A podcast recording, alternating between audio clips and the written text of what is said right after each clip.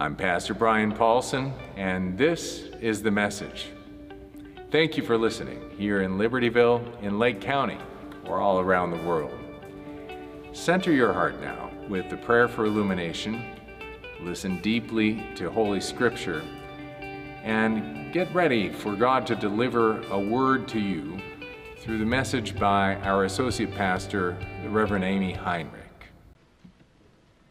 Won't you join your hearts together with mine in prayer? Let us pray.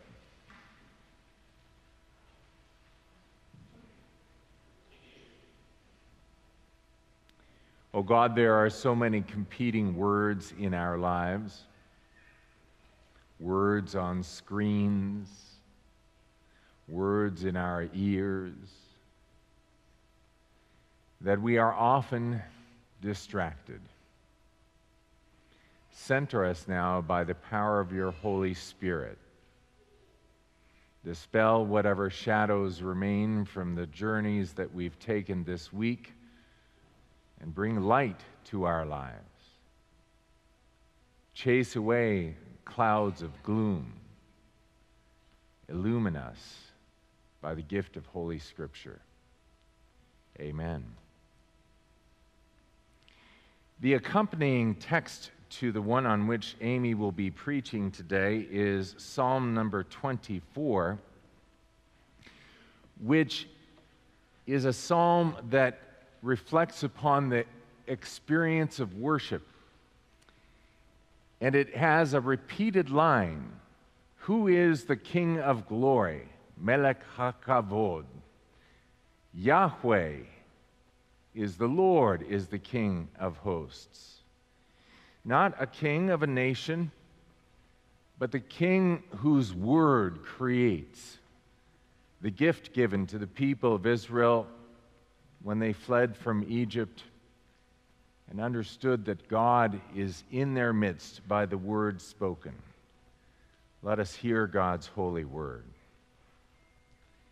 The earth is the Lord's and everything in it the world and its inhabitants too. Because God, Yahweh, is the one who established it on the seas, God set it firmly on the waters. Who can ascend to the Lord's mountain? And who can stand in his holy sanctuary? Only one with clean hands and a pure heart, the one who hasn't made false promises the one who hasn't sworn dishonestly. That kind of person receives blessings from the Lord and righteousness from the God who saves. And that's how things are with the generation that seeks him, that seeks the face of Jacob's God.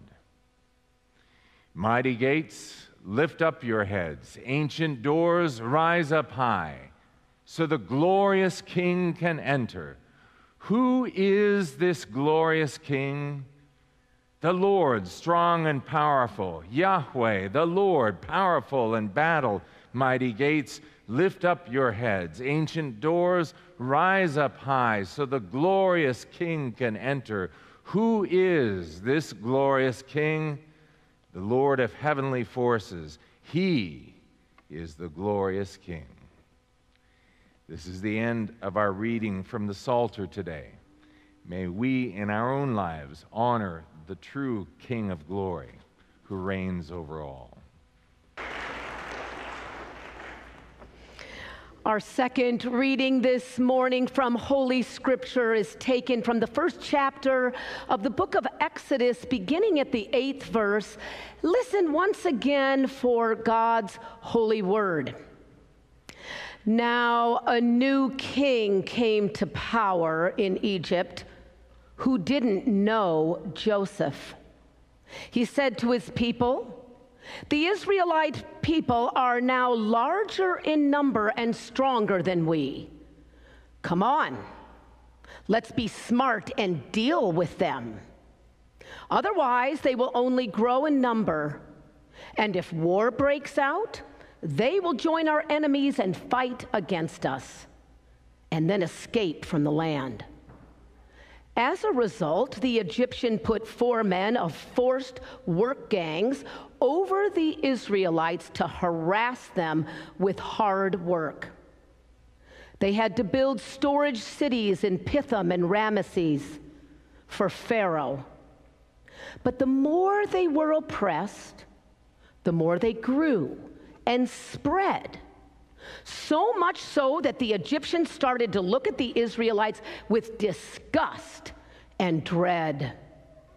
So the Egyptians enslaved the Israelites.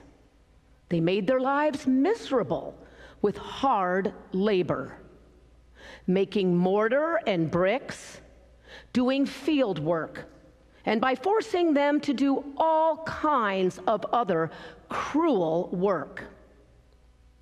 The king of Egypt spoke to two Hebrew midwives named Shiphrah and Puah. When you are helping the Hebrew women give birth and you see the baby being born, if it's a boy, kill him. But if it's a girl, you can let her live. Now, the two midwives respected God. So they didn't obey the Egyptian king's order.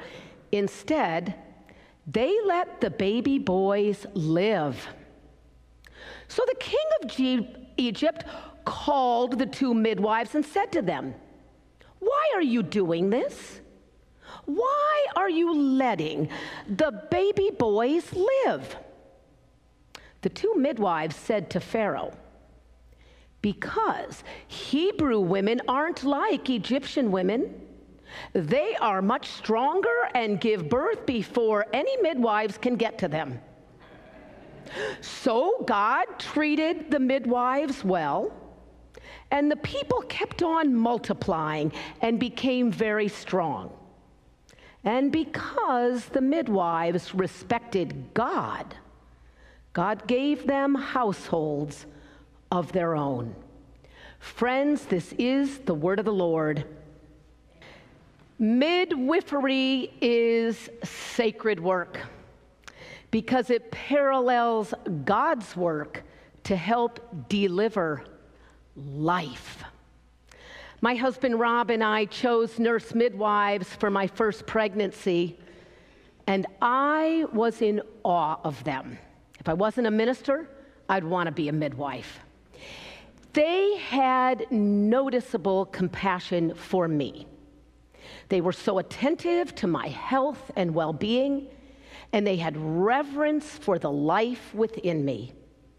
They were courageous in advocating for the woman's or the mother's rights in a hospital system often more concerned with the convenience of the doctor, big pharmaceutical companies, and the economic bottom line.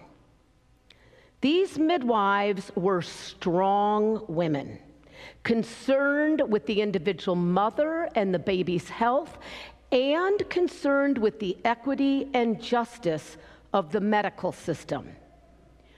We see this compassionate and courageous character in the Hebrew midwives in our riveting story from Exodus.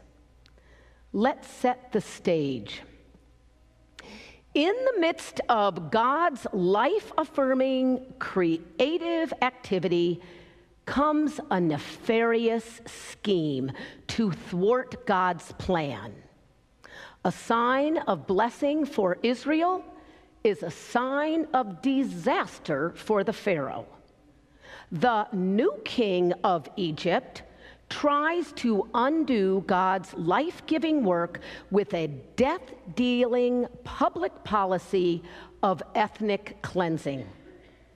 Biblical scholar Terence Fretheim describes the magnitude of Pharaoh's evil mandate this way This is no minor subversion, having only local effects. It is a threat to undo God's very creation. It is the fall and its aftermath revisited. The culprit this time is a new king over Egypt. The fact that he is nameless puts the emphasis not simply on him as a historical character, but as a symbol of anti creation forces of death and domination at odds with the God of life and liberation. This is a life and death battle in which the future of God's own people and the creation itself is at stake. The sole description of the Pharaoh is that he does not know Joseph, which symbolizes something far greater than the individual. Joseph is the one in and through whom God preserved God's people. The description is in stark contrast with the description of our God who knows the people and their circumstances. Knowing suggests an intimate relationship with a commitment and concern for their safety and well being. The king of Egypt does not know. God knows, and the midwives know. Not knowing leads to oppression and death, and knowing leads to deliverance and life. Pharaoh's actions are motivated by fear fear of the growing number of Hebrews, fear of losing power, and fear of losing control over the empire. He wastes no time in implementing a dehumanizing and oppressive policy. Slave gang masters are charged to afflict Israel with heavy burdens. The profound existential question emerges Whom will Israel serve, God or empire? The midwives have chosen to serve God, and they will not be complicit with the injustice of the empire. Yet, at this point in the story, Israel is forced into serving the Pharaoh. And to be in his service means they must endure cruelty, harsh burdens, even bondage. There is no freedom to be whom God created them to be. Only in service to God can service be without bondage. We think of Jesus' words Come to me, all you who are heavily burdened, and I will give you rest. Take my yoke upon you. With God, service is freedom. Yet, this is not a freedom to do whatever we want to do. The Exodus story is not a declaration of independence, but a declaration of dependence upon our God. Service to God isn't coercive, but invites a new creation, a covenantal community. Only God can be the Lord of one's life. We cannot serve two masters. Whom do you serve? God or empire.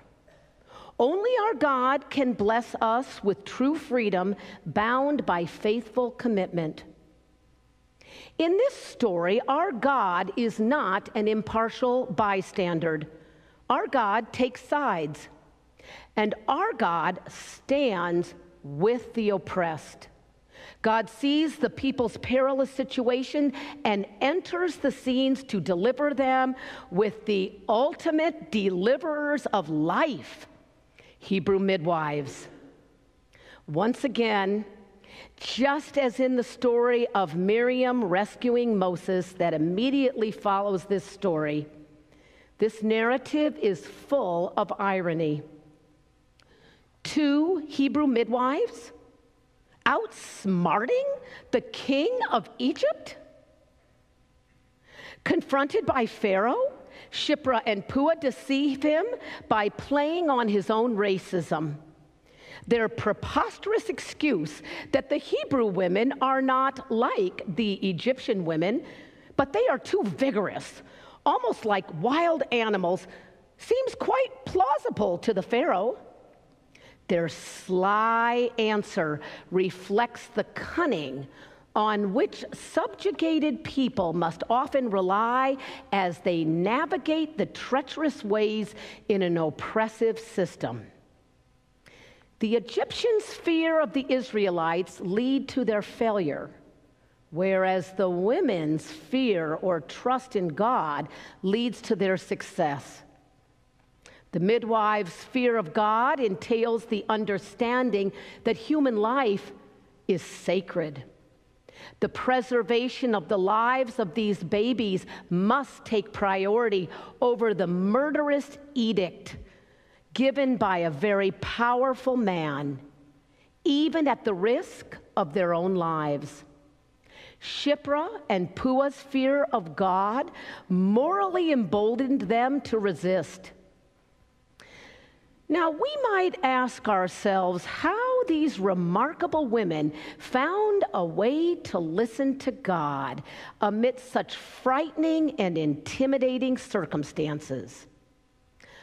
I would like to suggest that they saw the turbulent waters on the surface of their culture, but they knew how to swim down to the deep, calm waters of grace and listen for God's voice like a sonar helping them navigate. Ironies continue as the Pharaoh doesn't perceive that by killing all the males, he would in time deplete his own slave labor force. Also, he doesn't recognize that this policy will inevitably come back to haunt him. Egyptian sons, including his own, will be killed as an outcome of these policies. Moreover, his decision to kill sons and save daughters is undermined by those who are saved. The daughters subvert his policy. The women, in saving the sons from death, anticipate the Passover. Their activity and civil disobedience parallels the saving actions of God. God calls and works through these remarkable yet most unlikely candidates, Hebrew midwives of all people, in a patriarchal and occupying culture. They truly make a significant difference, not only to Israel, but to God. They create possibilities for God's way into the future with God's people that might not have even been otherwise. Shiphrah and Puah were clear about whom they served. It was God, the creator of life, and not the Pharaoh with his empire of death.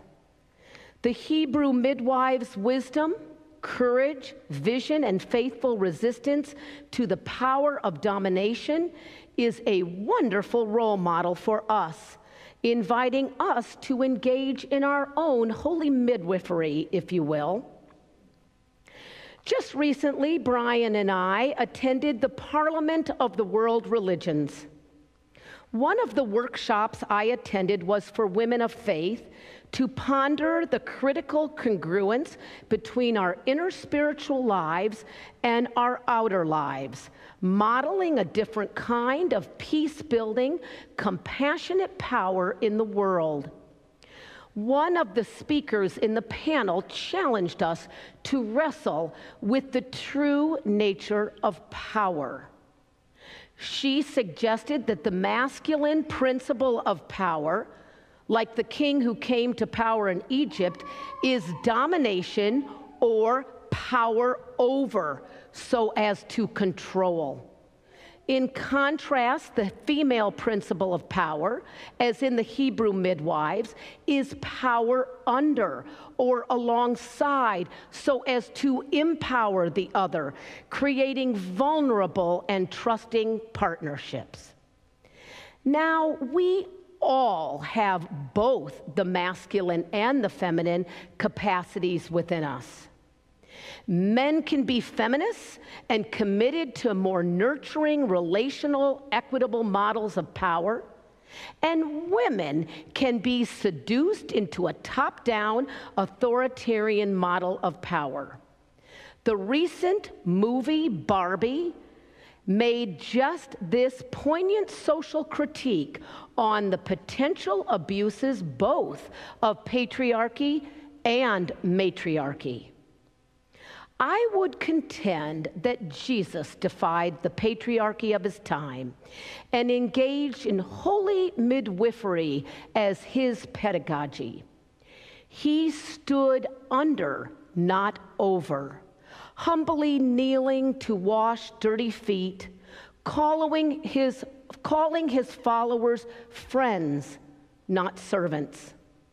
Black liberation theologian James Cone says, Jesus' cross was God's critique of domination power, and with powerless love, snatching victory out of defeat.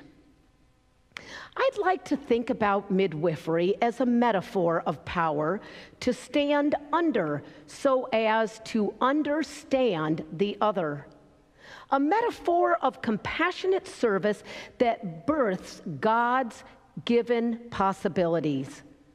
We all have the spiritual consciousness and agency, regardless of gender or profession, to facilitate the birthing of hope, new life, and God's dreams for a better world.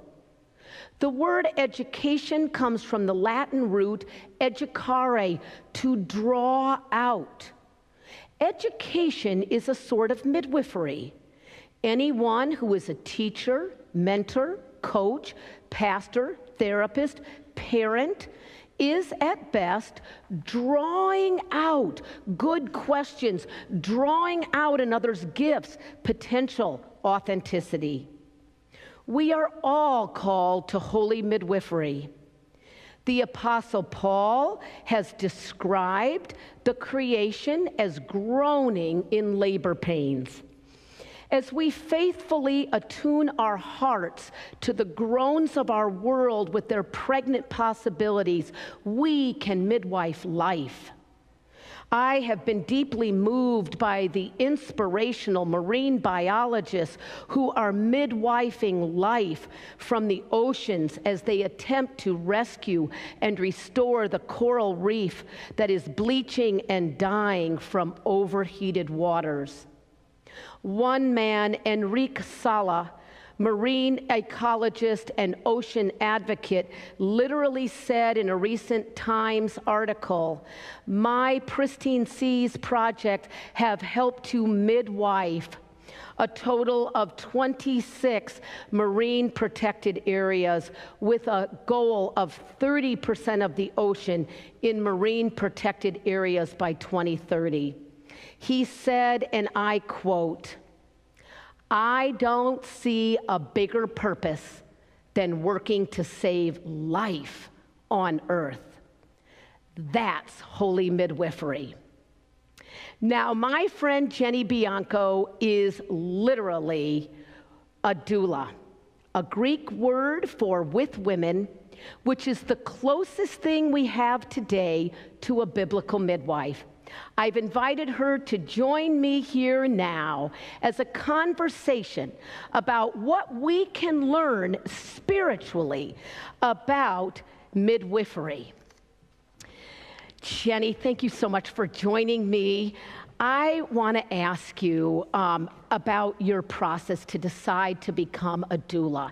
How did you discern that this is what you were called to do? I had to turn that on wanted to make sure that this was on. Um, I was a little nervous to come today, um, but I just asked God to give me the words to speak.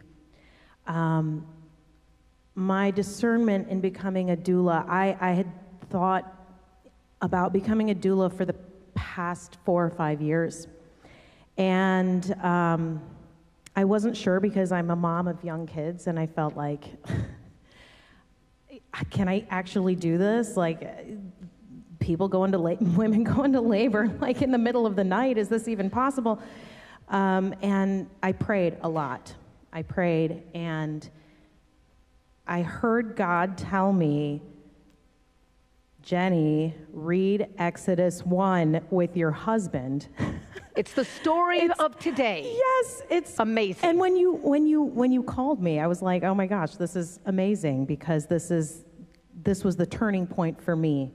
Um, so we opened the Bible and we read Exodus 1. It's not like I read Exodus every single day, right? And, um, and that really, you know, that was the sign that I needed. And then I stepped into that space because I had the opportunity to take a um, doula certification course um, through that that's led by my uh, late midwife of SJ and JT, and um, it was it, it's it's been amazing. I've served uh, about ten families so far, and um, And it's an act of sacrificial love. Yes. Where you have to set aside your, uh, your own agenda. Yes. And you're on call, and Yeah. you might get Yeah. called at two in the morning. how, true. how do you prepare? What do you do before you go to attend to a, a woman who's in labor? How do you, what's your preparation process? That's a great, that's a great question. Um,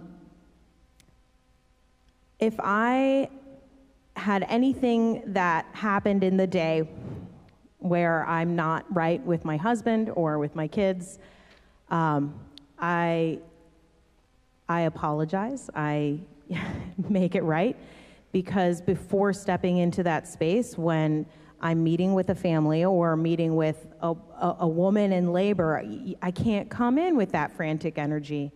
So I pray about it. I, I set it right. I, I say, I'm sorry, David, or whatever it is. and then, um, and then I pray. I pray on my way, and I ask God to uh, prepare me for that space because you never know, you know, in the hospital or at home, if it's a home birth or if it's a birth center, you never know where, where that mom is in the midst of her And labor. I just love the congruity between your inner life and your service to the woman. You're getting rid of your baggage, you're decluttering so that you can be an open vessel that the Holy Spirit works through. Exactly. And, and that is just so beautiful. Well, what do you actually do as a doula? I do many things. Um, I walk alongside the families. I help them. Um, I, I support them emotionally, physically, mentally.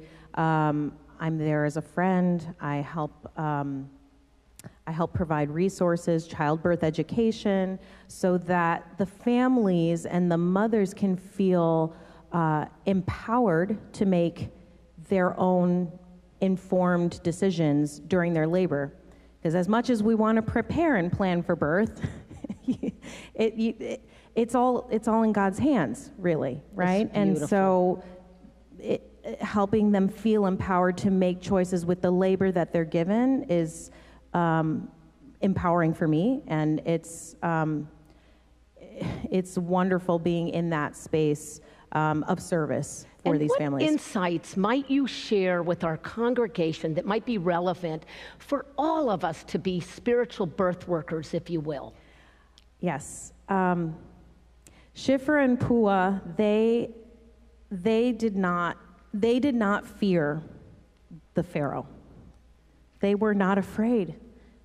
They, they weren't. They, they feared God more, and they respected God, and they loved God, and they listened. They listened to God, and they and through that they were able to serve these women and and help bring life forth and i feel like all of us we all have that opportunity Jenny, We thank all have you that opportunity. so much. What you're doing is a powerful ministry in the best sense of the word. You are exactly the kind of person I would want as a doula. Oh my gosh. Friends, are we listening like Jenny to hear God's call to humble service? Are we midwifing God's dreams for the world? Are we tuning out the false kings to truly hear the King of Peace, the Lord of our lives? How are we finding our power from our secular society, our ego agendas, or from the sonar of our souls? How are we using our power to elevate ourselves over others out of fear or to stand under and empower others out of faith? Holy midwifery understands that the means and the ends, just like Jenny was talking about, must be consistent. We cannot bring peace into our world if we are in pieces. Our greatest spiritual power comes from integrity, the integration of our inner and our outer lives. Reverend Cynthia Bourgeault says it so well. If we really wish to change the world, to become a sign of hope in the brokenness, all we really need to do, and it is one simple thing, but it is everything, is to narrow the gap between the gospel we profess and the gospel we live out, moment to moment, in the quality of our aliveness. If we, as living members of the body of Christ, can surrender and swim down into those deeper waters toward the well springs of hope and listen for that sonar with all we are worth it will again guide us both individually and corporately to the future for which we are intended. Friends, let us hear the cries of labor in our creation and in our neighbors near and far. Let us hear the call of God to attend to the suffering and see the promising and pregnant possibilities all around us that we may help birth God's new world. Amen. Thank you for listening on our podcast or through our YouTube playlist of sermons. Be sure to forward this message to someone who you believe is seeking God's Word today.